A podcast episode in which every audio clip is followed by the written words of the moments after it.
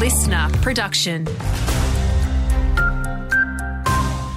Hi there, I'm Alicia McFarlane. Half a million Victorians are without power as extreme weather conditions cause an outage at the state's largest power station. It's alongside lightning that sparked a number of bushfire emergencies. Kevin Parkin from the Weather Bureau says the severe storms have also brought large hail and damaging winds. And it'll continue for the next few hours. The wind change will sweep across the state, the temperatures will drop rapidly, and then hopefully by sunrise tomorrow, the severe weather will be over. More than 150 ATO employees are being investigated for their alleged involvement in a social media driven scam that ripped off taxpayers.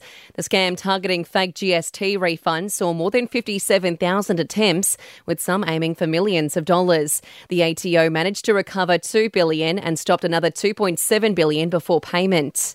The federal government has unveiled plans to fast track legislation to ban doxing, which is the posting of someone's private information online without permission. It's after the details of hundreds of Jewish writers and artists were published online.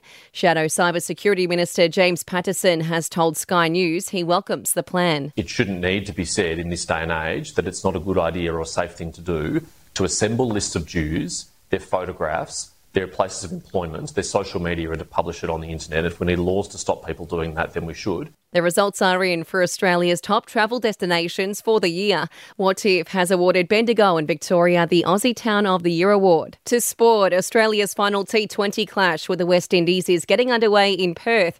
Jake Fraser McGurk has a chance of making his international T20 debut.